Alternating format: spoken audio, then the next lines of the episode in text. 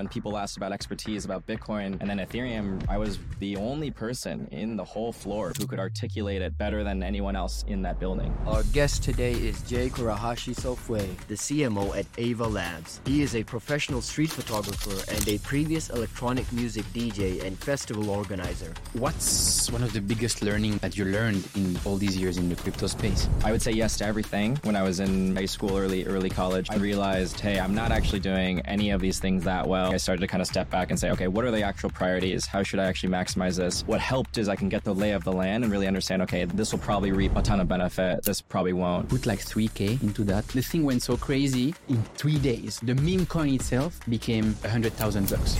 What's the thing that you decided to prioritize? Marketing profession, music, a little bit of DJing, photography. In 2017, ended up getting hired as a head of marketing for a company called Fluidity. Why marketing if you're a nerd? Yeah. Okay. So because I grew up with really bad sleep problems. I always thought, oh, well, it's just part of my life and I can function anyways, which is kind of a backwards way of looking at it, actually. I don't understand why people give so much importance to money. Money is just numbers on a screen. Crypto is like a lottery. You're winning a lottery ticket tonight, so you made it. And the day after, you lost the ticket, so you can't redeem your money. Numbers on a screen, we as humans can't process that. Mm. It just looks like a game because it's not real. What does the future of Avalanche look like?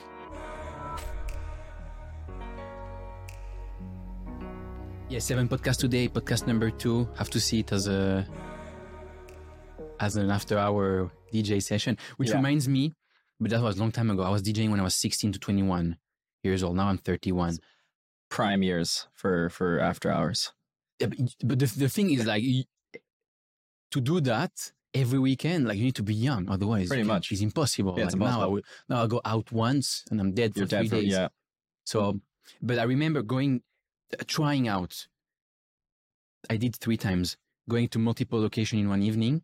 Yeah. But obviously, I was uh, I was doing intros for like Avicii and a few DJs, but I was not a big DJ, you know. So I was taking my car, Right. and I was barely eighteen. So taking my car, going from one place to another.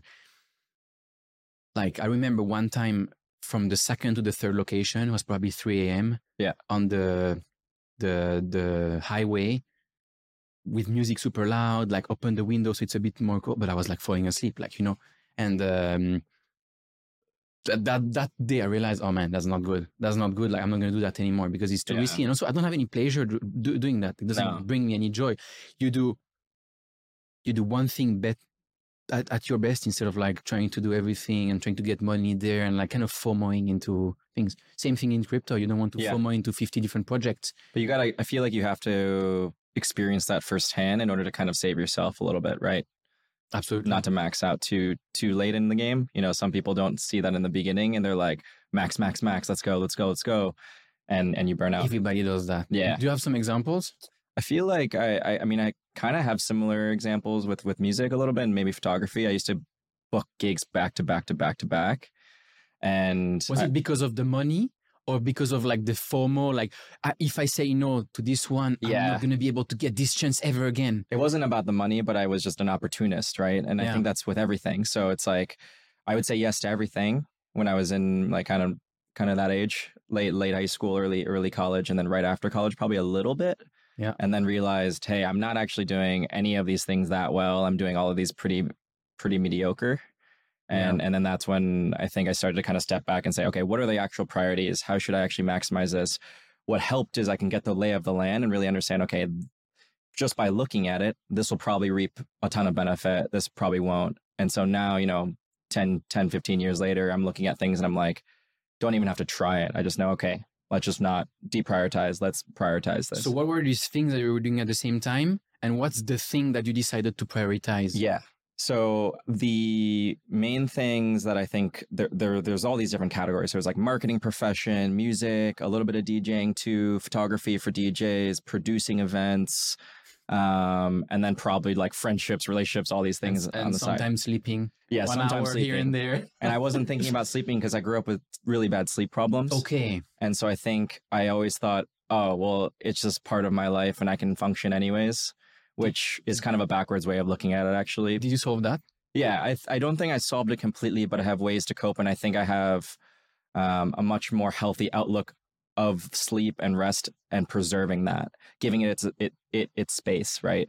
How how much of a pillar it is in your life, basically. It's, It's- a basic. It's pretty That if- important, yeah, if you don't have Yeah. that kind of under control, the rest is gonna pretty can, much. can compound positively. Yeah, when I when I'm at home, it's it's perfect almost. It's really good. Like I, I don't get like too much sleep to be honest, but I get more than I used to. What do you get? I used to get like four or five. Now I get like seven probably That's good. consistently. Yeah, And and what do you do that? Like complete darkness, complete darkness, white noise machine, blindfold. Okay. like n- kind of like minimize uh, electronics before uh, and even after to, when you wake up to just to like have better hygiene. That's not perfect. We work in cryptos. It's not always perfect, but it's better than before. Yeah.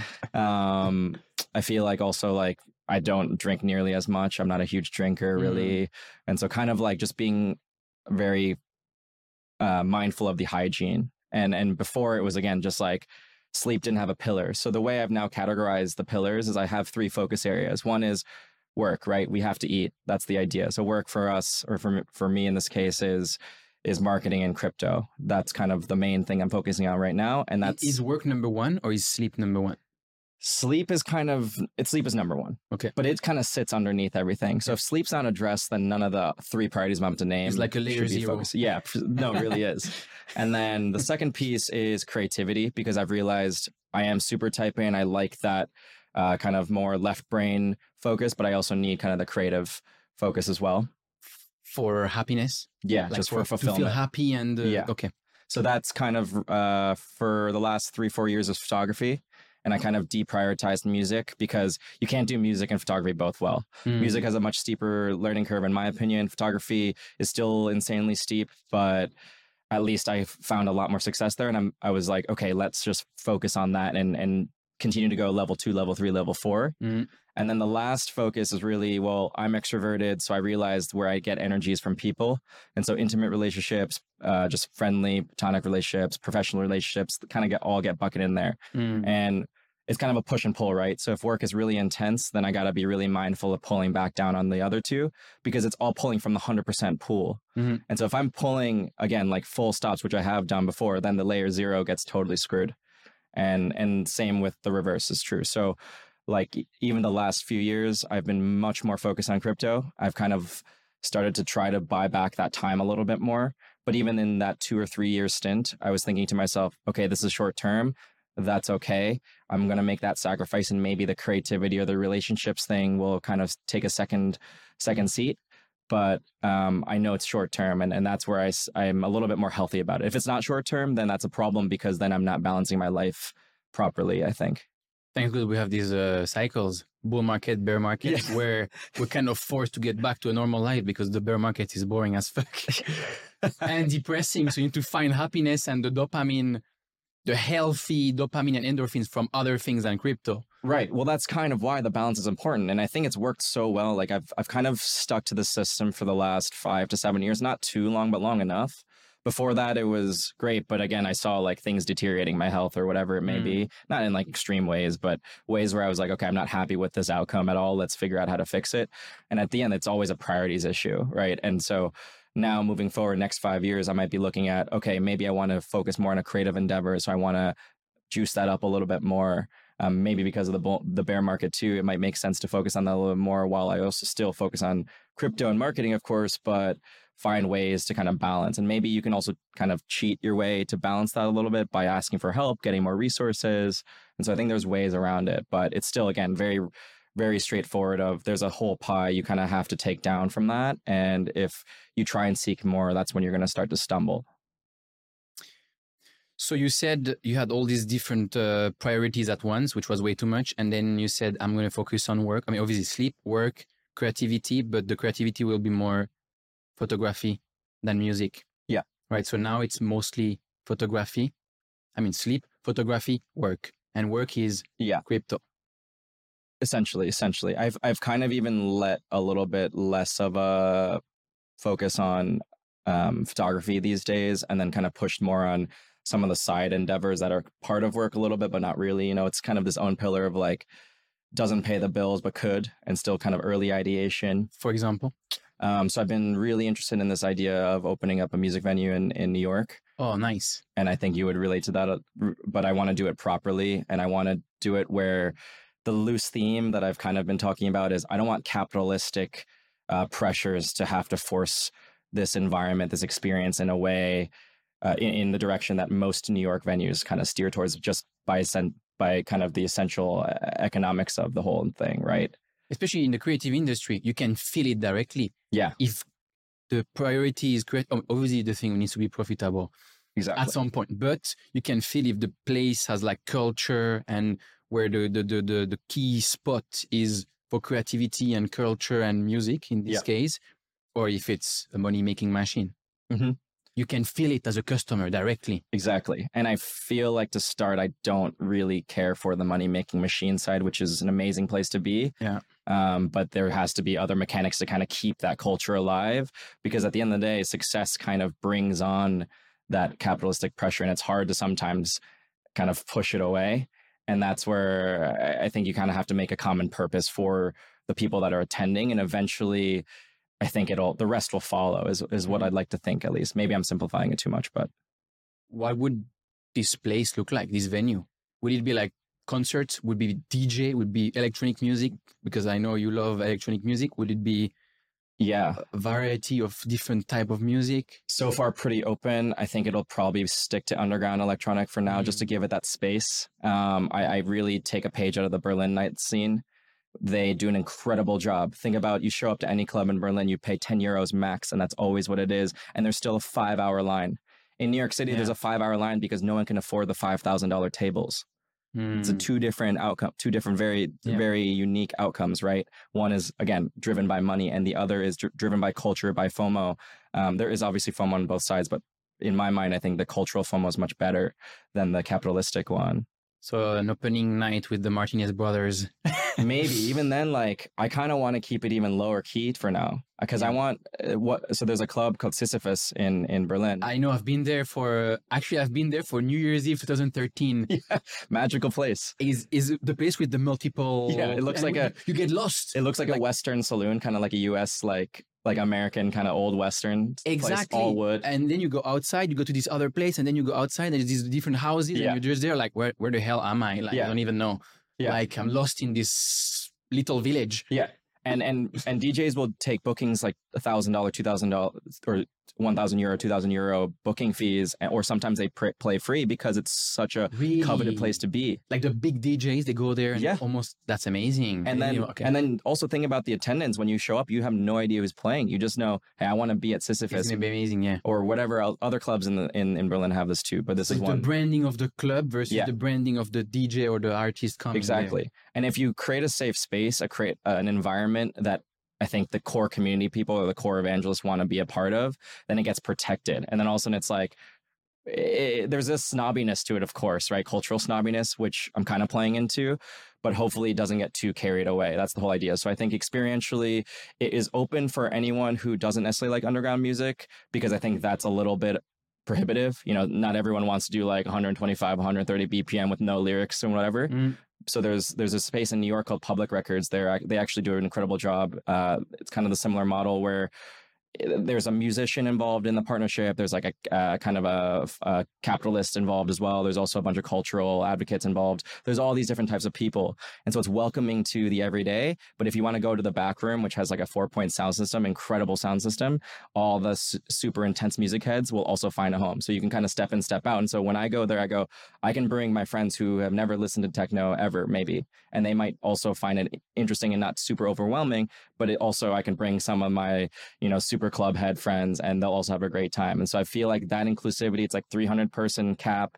Uh, capacity, not too big, super intimate. That has a lot of legs. The minute you open it up and you go, okay, we're gonna pump 30 $40 tickets, it's over. Yeah. So kind of that balance. so sort of letting down a bit the electronic side, creative, I mean electronic music side, to go to photography, to now going back to music. Yeah kind of yeah and the entire time it's like i can you know I, i'm i feel like I mean, it's all linked also. Yeah, Because You can, you can, you can. I mean, obviously, like all these events, you want to show them somewhere, and like Yeah. the better you are at production and photography, Yeah. Like actually today, photography and production and this type of stuff is like the, the, the new way to market things. Exactly. So I can, from the photography side, I have much more empathy with the designers, the creative directors. I can work with them much more closely. Mhm. I always come to the table and say, "Hey, I'm an I'm a fellow artist as well. I understand this, and so I'm not going to be that helicopter marketing leader who's saying, "Hey, this has to be like this. This has to be like this." We can make it more of a collaboration. On the other hand, on the music side, we've been producing a lot of events for Avalanche. Basically, all the past contacts I've made in the music in my music life have kind of come back, and we're, I'm gonna go up to them and say, "Hey, by the way, we're doing an event in Korea. We're doing an event in Barcelona. Do you want to play it?" And they come to me and say, "Oh, interesting, crypto event. We, you want like an underground DJ?" I'm like, "Yeah." Now here's why, and then kind of that's where the stage. And then you can be set. link smartly, which we've done already because one of your friends is Blondish. So you can link. You can say, okay, come play at my event. Right. But then you can say, hey, you're an artist. There's this NFT stuff that's gonna be something big. And hey, here's a way you could you could leverage NFTs or crypto. Yeah. You think you're just coming to play here, but I'm gonna explain you how crypto can help you in your artistic career. Yeah. Can you give an example with, for example, Blondish or other people you know that you basically matched with blockchain to try to do something that's better for them, their brand, and their community? Yeah. So funny enough, Viv is like super into crypto. So that was less about like me saying, "Hey, this is something interesting. You should t- check it out." She was already already like at an insane, insane expert level, which is Mhm. why I think we we kind of have meshed pretty well over the last few years. There are a few other artists. Um, I would I would say it's less about like, "Hey, this is the new thing," but it's more like. Hey, this is what we're working on, and here's why Avalanche might be better than the use cases that you've seen. And and also instead of saying, "Hey, this is the solution for you," it's more like, "This is potentially the solution for you." is there something we can work out? Is there something we can maybe pivot or flex a little bit to make it work for you? And so you actually get right in front of the customer right? And you go hey music nfts bs or not?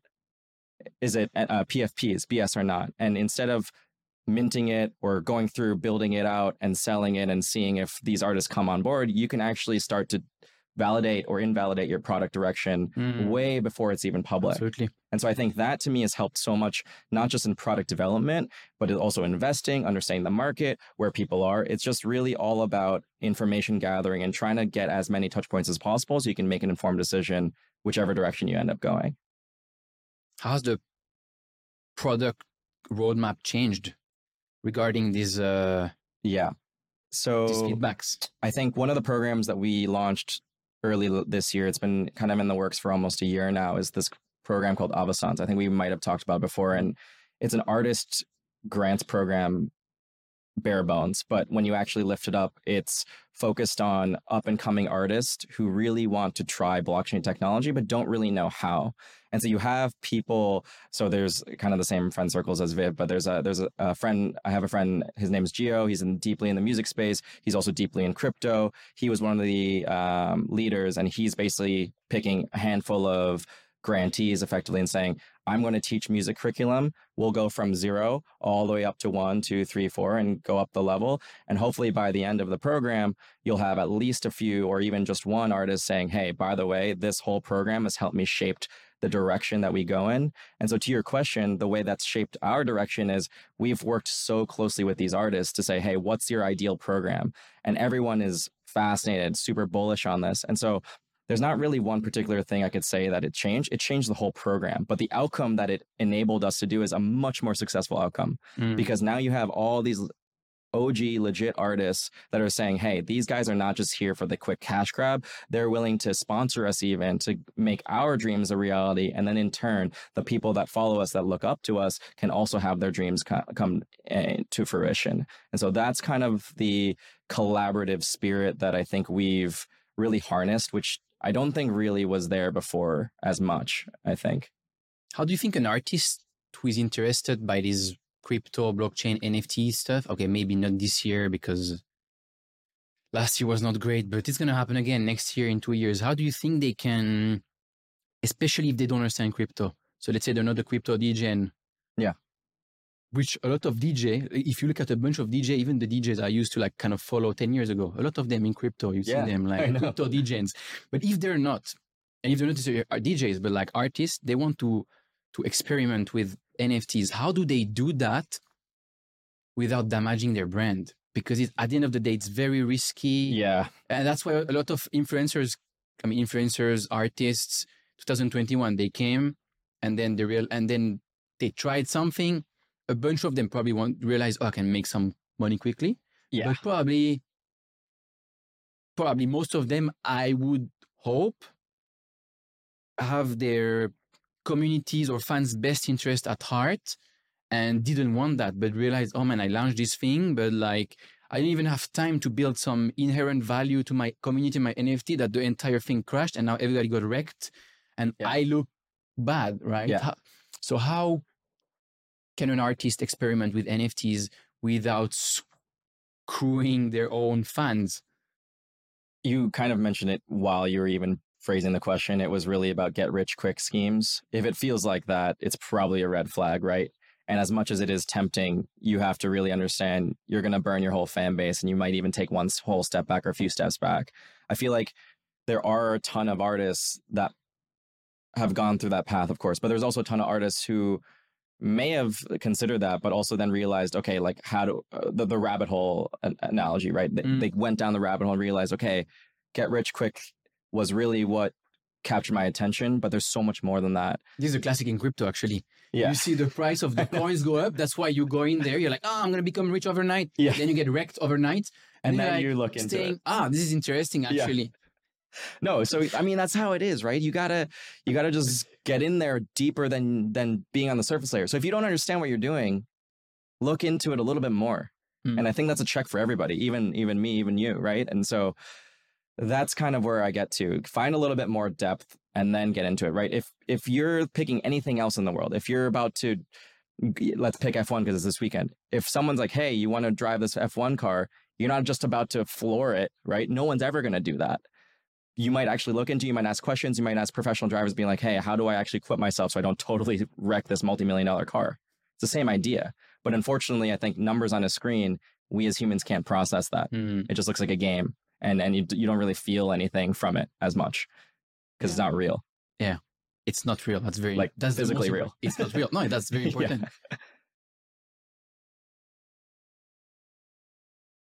I forgot what I wanted to say. Um, I mean, regarding the it's not real, like I, I remember 2022 before Luna crash. So like I remember telling, I remember being skiing in Switzerland with my parents because I'm from Switzerland. I would go there, you know, living the life because everything was up like crazy since two years. And I remember telling my dad, man, dad, I don't understand why people are so give so much importance to money. And he's like, What are you talking about? And I'm like, Yeah, because at the end of the day, money is just numbers on a screen, right? It's stupid. It doesn't make sense Mhm. because it's just, oh, I'm, I, I have more benefits in life and I'm more important and I'm more powerful because I have more number, I have one additional, 10 additional zero on a screen. It's Yeah. nonsense. Yeah. And and then you to, to think about money printing, the fact that banks can also basically print, mon- it makes no sense. True. But you were saying to me, Kevin, like you're basically completely disconnected to reality. This money, these numbers represent something in reality. Like Mhm. with a certain amount, with 10 bucks, you can buy a pizza. Yeah. With a hundred bucks, you can buy 10 pizza. And that's the problem, the thing I hadn't realized. I was like, I was like, yeah, no, no, I still don't understand. It doesn't make sense, etc. Then, bec- as you said before, these numbers are not in crypto. They're not real because they can, they can. Uh, I had a guest the other day, and he was telling me crypto. He's been in crypto also like you since 2013, or I think maybe you've been even before. We talk about that later. And uh, he was telling me crypto is the best analogy is is like a lottery. You're winning a lottery ticket tonight, so you made it, and the day after you lost the ticket, so you can't redeem your money. Yeah. Basically, and I was like, "Oh man, that's how not real it is," you know. Yeah. So it's a, he's the guy who is co-founder of GSR, Okay, and cool. uh, it's, uh, so Yeah. it's called Alexi. And um, yeah, anyway, so like a very good analogy. You've been in crypto since 2011, 12. yeah, more or less. I feel like I really started working in 2015. Okay. Yeah. But you discovered crypto before that. Yeah. Can you tell us about your journey Yeah. and so how did you end up even start there? Like, especially as an artist. yeah. someone you're not a mathematician or Well, weirdly, I wasn't science. even I wasn't even doing the creative stuff back then. It was 2011 ish, and just a huge nerd. I've always kind of distilled it down to that. Mhm. Everyone's always like, "How do you know this?" I'm like, I, I, I I'm just a nerd, and the computer and the internet has allowed me so much yeah information. Uh, it's incredible that if I'm curious about one thing, I could pretty much learn the whole concept if I just sat in front of a computer screen for however many, however many hours or days, right? Um, and Bitcoin was kind of coming up through kind of the the underground boards, and you start reading about it, and you're. I just thought it was again like money printing, and I was like, ah, it's kind of a scam. I don't really understand. And then I used it once to buy. Uh, I was in high school, so I bought fake ID, and that was how I bought it through the Silk Road. Um, and it was early, early days, and had a bunch of Bitcoin left over in a wallet, and then forgot about it. And then six months later, it appreciated to however many dollars. And at that age, I think I was still 18 or 19, and I was like, "Whoa, what was this? Is this like, is this it?" Or and then it crashed back down, and then it kind of kept going, and and really I started to just trade it, and it was purely speculative. But about 2014 came around, I think, and I feel like Vitalik started to talk about Ethereum a little bit more. They talked about applications. And to me, Bitcoin didn't make any sense because I didn't have a traditional finance background at all, of course, at that age. Um, but applications made much more sense. I think kind of the nerdiness and also just growing up in the digital age of internet, mobile, all these applications, and just the simple narrative of let's remove the inefficiencies of the middleman, right? And from there, really started to see a lot of these Fortune 100, 500 clients. I worked at a major agency in New York, and they started talking about it. That legitimized it in my head, and I said, if the grown-ups are talking about it, well, then I think I might be onto something. Mm. And all of a sudden, one thing led to another. And when people asked about expertise about Bitcoin and then Ethereum a few years later, I was the only person in the whole floor, maybe even the whole building, who could articulate it better than anyone else in that building. And that to me was even a bigger signal and kind of chased that. And I was in a marketing function um, and then was at the agency and kind of worked on a little bit of blockchain and crypto uh, marketing there. And then in 2017, um, ended up getting hired as a head of marketing for a company called Fluidity. And that's Samir's. Yeah, Yeah. absolutely. What, just before that, what, what, why marketing? If you're a nerd, Yeah, huge. Okay, so marketing. Um, actually, the part that I skipped was I ran a music publication, and that's kind of where this all kind of comes together. The reason why I ran it um, was I worked as a golf caddy in in where I grew up in New York, and I was basically rich people's bitch okay, the whole time, and I was very good at it because I I, I think my Japanese tiger parents like taught me to take things seriously, no matter how small or or large, right? Yeah.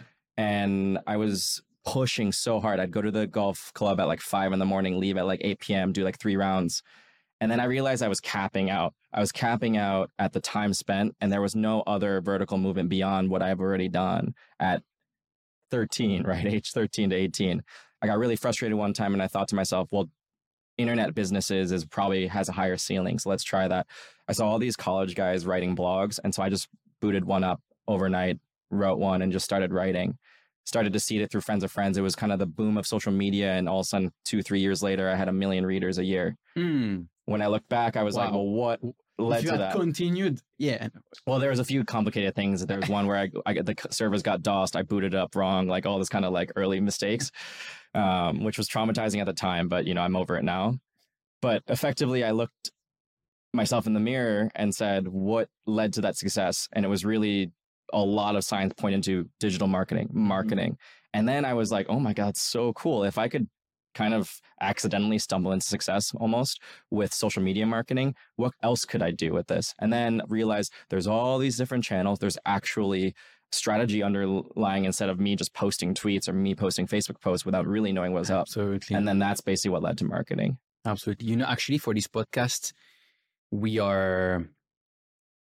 I mean, everything is a science. All these social media is a science, and we're using AI and data analysis Yeah. to help us script podcast questions. I mean, obviously, conversations are very organic, but there's a way to ask questions so that the answer is more likely to go viral in a short video clip.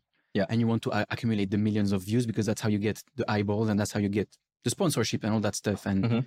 and it's working really amazingly well. Like just since we did all these changes, like it's basically how do you train the algorithm to understand that you understood the algorithm. And obviously, on different social media platforms, you have different algorithm, but it's all because now people consume mostly with short video clips and all that stuff. So like you need Yeah. to focus on that. And uh, going through the last three months, really focused on that. And now we have like, yeah, some video clips with Irene Zhao, like doing like 2 million views and all that stuff. And it's all digital marketing and it's all understanding the science behind it. And Yeah. It's just, and, and that's why Mr. Beast is so, is so, is so, he's Exactly. so, so amazing. He's just saying, I could start another YouTube channel without my name, without my face, and in six months have 10 million subscribers. Because he knows- he because knows I the know exactly what Yeah. goes viral. And it's just the science of going viral every now and then. Yeah, and I think I feel like part of it too is a little bit of the competitiveness competitiveness of, of my background. I grew up with a twin sister. Told you already I have two Japanese parents, so that's already a lot. Grew up in New York, which is hyper competitive, uh, just kind of like from a careers perspective, but also from when you're an up when you're a child being brought up by your parents as well. It's pretty competitive just because of the finance world in New York City, of course. Um, and so kind of all that comes together and you look at it and say, okay, well, marketing is basically professional storytelling baseline. If your story doesn't hit, you're not doing your job. Mm. And then obviously it's not just one channel. And so it's multiple channels, even thousands of channels, you could argue. And with all that, then you have a huge land and it's like a game. And you go, okay, well, what pieces can I be playing to make sure that that story lands with the opponent, for example, or, or the target customer in, in a more baseline way to, to view it. And so that part always is, to me, is so fun. It's, it's sort of a game, basically. Yeah. yeah. And crypto's like that too. And so is music a little bit because the music scene also has nested kind of social layers too. And, and it also has marketing. If you think about it, you can break down anything languages, music, probably photography. There is processes and ways that things work. Yeah. Obviously, it makes everything less sexy because we all love a good story of like this person got lucky and Yeah. rich overnight or super successful and found. No, but it's not the truth. The truth is like consistency, hard work, understanding. Oh, that's how this game. Everything is a game. That's how this game is played. That's how I build a business. That's how I trade or invest. That's how I grow a following. That's how Yeah. I do this and that. And and then you just apply and apply and apply. And I, by the way, I don't care if it's sexy or not because I'm a huge nerd anyways. So nothing was really that sexy to begin with. And you just got to like keep going. so marketing, head of marketing at 3DT. Yeah. And then and then, so was so there? you met Samir. Samir Tabari is a previous guest on the podcast, the CEO of Bit Digital, yep. Nasdaq listed my uh, Bitcoin mining company, who also a huge fan of Berlin Yeah. and nightlife. There's a lot I of see him on. Instagram all the time. There's a lot Uh, of I'm overlap like, in that man, scene. The guy is always in Berlin. pretty much yeah he and now he's now there but um uh so weirdly I actually met that team totally cold and then we bonded over music Oh, aye. And that's what classic happened. one. yeah classic like us, you know, basically. No, like, honestly. hey, the same. Yeah. honestly it was the same thing and it was actually oved is also one of uh, is the founder too and and he and i bonded over cats it was a cats and music and, and then crypto was like a back background thing and it was like okay i get we get that you know it we- i don't fine. care but Yeah. let's just figure out the personality and how you actually think and they gave me a huge chance um, i think it was pretty competitive and i remember i was like okay this is like total moonshot but let's see and and led that team to, for about a few years and then after that um, the company got acquired when that kind of happened that was my kind of signal to say, okay, maybe there's an, an opportunity for new things. Mm. And then also another kind of really random situation. I talked to a bunch of different companies, but Ava Labs, uh, John Wu, president, he reached out to me on LinkedIn. Mm. Hey, I love all the stuff that you've been doing in the space. Um, obviously, there's like 10 people in the industry at that moment, so it wasn't that hard to find someone. But um, DM me and said, "Hey, do you want to lead marketing for Ava Labs? We're going to launch a new L1 called Ava. Um, it was called Ava actually at the time, but what now became Avalanche, and then kind of the rest is history from there. when was that exactly? Right after, right during COVID, so we went into lockdown. The company got acquired by ConsenSys, and then it was like a month later, so May 2020. What's one of the biggest learning that you that you learned in all these years in the crypto space Um, as a builder and as Yeah. an investor? so much. Honestly, don't take things face value. That's I think one of the main themes. Learned the hard way last year. Yeah, uh, seriously, like, and even a then, lot I of nice sales uh, sales guys. I learn every year, every year, and it, it humbles me all the time. And and sometimes I think to myself, well, didn't I tell myself that it was the last time I'd get kind of like duped by the the smoke and mirrors again? It's just we're just human at the end of the day. And if you know millions of people are looking at this and saying, "Hey, hey, this is it, this is it," you Yeah, go, "Okay, it is it." we're human trying to build a momentum and obviously when you build a momentum you go a bit ahead of yourself sometimes Yeah. way too much Yeah. and you end up in jail like a few people Yeah, yeah. Hopefully, I'm not doing anything there, but yeah, yeah. That's what that's like the far extreme. That's even like way beyond. You said last time we talked nobody knows anything That too. Very similar, actually. Similar guidance, right? Very Nobody similar. knows anything in that. That's why you have to not take things face value. Yeah, It's like if someone comes and tells you they're a Bitcoin expert and there's a new uh, proposal on Bitcoin, it's like take two steps back. Yeah, maybe they do. Doesn't matter. Take two steps back. Look at yourself. Look at the other pieces on the table. Talk to other folks. Really think about it. Mm. And even then, you might still be wrong, and that's okay. But at least, I don't know, the whole word of like aping into things, right? Let's not do that. do you want to define that for people who don't know what it Yeah. means Well, Aping I don't even know if. I'm like the the Webster's Dictionary of crypto at this point, but aping seems to have come out of just the crazy kind of dopamine chasing behavior that everyone in or the OGs in crypto have, or everyone in crypto seems to have, especially in a bull market. And so, like a chimp or an ape would, you just kind of like without thinking do that thing, Mm. and and you just ape into it, and that's kind of the so you see something terminology. you see something that's starting to rise you just jump into it buy it close your eyes hope for the best and often get wrecked pretty much. even if the thing does 100x then you're gonna hold it because it's- it could until it could of course down. do a thousand x. Yeah, exactly. have uh, I mean, we all have multiple stories like that, but I remember in 2020 being feeling like oh, I'm early in this uh, NFT thing. There was this uh, coin called meme, so you could you could stake it, and then you would earn farm pineapples, and then with these pineapples you could get some art pieces, so artworks. Yeah. So buy them with pineapples from like really cool artists, you know, and then you could either keep them if you like them or you could resell them and in the beginning of this kind of game like you could it was because you, you- there was only for example i- if the drop would be random. They, Right. would, they would tell you only on twitter we're dropping now the new thing. So you always be like that like waiting for it. And then you'd have maybe 10 pieces. So obviously you would within a few minutes it would be gone or a few seconds at some Yeah. point. And then you could literally sell these for like one two three eth which eth was probably 500 bucks. You could like basically get 1.5k by staking this meme coin, which was literally called meme, getting this pineapple, and then getting this card and selling it, right? And I remember was I was like, oh, I need to play this game this game multiple times, so I'm going to buy enough meme coins to play the game like three, four times at the same time, you know? So Yeah. because it was max five pineapple per day Mhm. for one meme token stake, something like that. So I was like, okay, I'm going to buy a few, put like 3K into that. And then the thing went so crazy. The meme coin itself, like my meme coin, like became a hundred thousand bucks, Yeah. which was like a bit less than a hundred ETH, which now is, is more and much more and at the top of the bull market, much more. And obviously there and it became like in three days. So it went from 3K to like a 100K plus. And then I was like, oh man, obviously it's going to go to a million. So you, you just hold it. And then it went back down, like bubble crashed, like we all within like one week or 10 days. Right.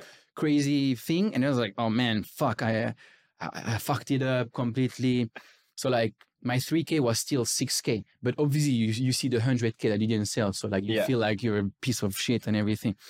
But then I'm like, you know what? This thing is over. I'm going to sell at 6K. I'm still up 2X, but like, I was depressed as fuck, Yeah. obviously. Of And then. I'm like, oh, I'm going to ape in the next shit coin. to just make it all back. Exactly. Boom, ape in, like within like a Classic couple of hours, down 50%, back to 3K. I'm like, fuck's sake, man. D- Done playing this bullshit game. And um, I mean, a classic one and a- an example of aping in. Um, But isn't that and funny? then, and then, and then this meme coin, two months later, went back up, but like much more. Obviously. But isn't it funny? Like that whole story that you just told. I tracked every single step of it. Tell that to anybody outside this room. Anybody. They'd be like, "So the how does the pineapple work here? Nonsense. There's pineapple. Nonsense. You, yeah, yeah. Uh, what? no, and this is probably like the middle of the road, like not even that bad of a reference. It's probably way. no, worse. it's not bad. Yeah. It's- yeah, yeah, yeah, yeah. exactly right. It was after the the food uh, Yeah. DeFi summer. Yeah, that yeah, Ended up uh, after, but like like kind of like obviously NFTs exist since earlier than that, but like kind Yeah. of mainstream NFT stuff.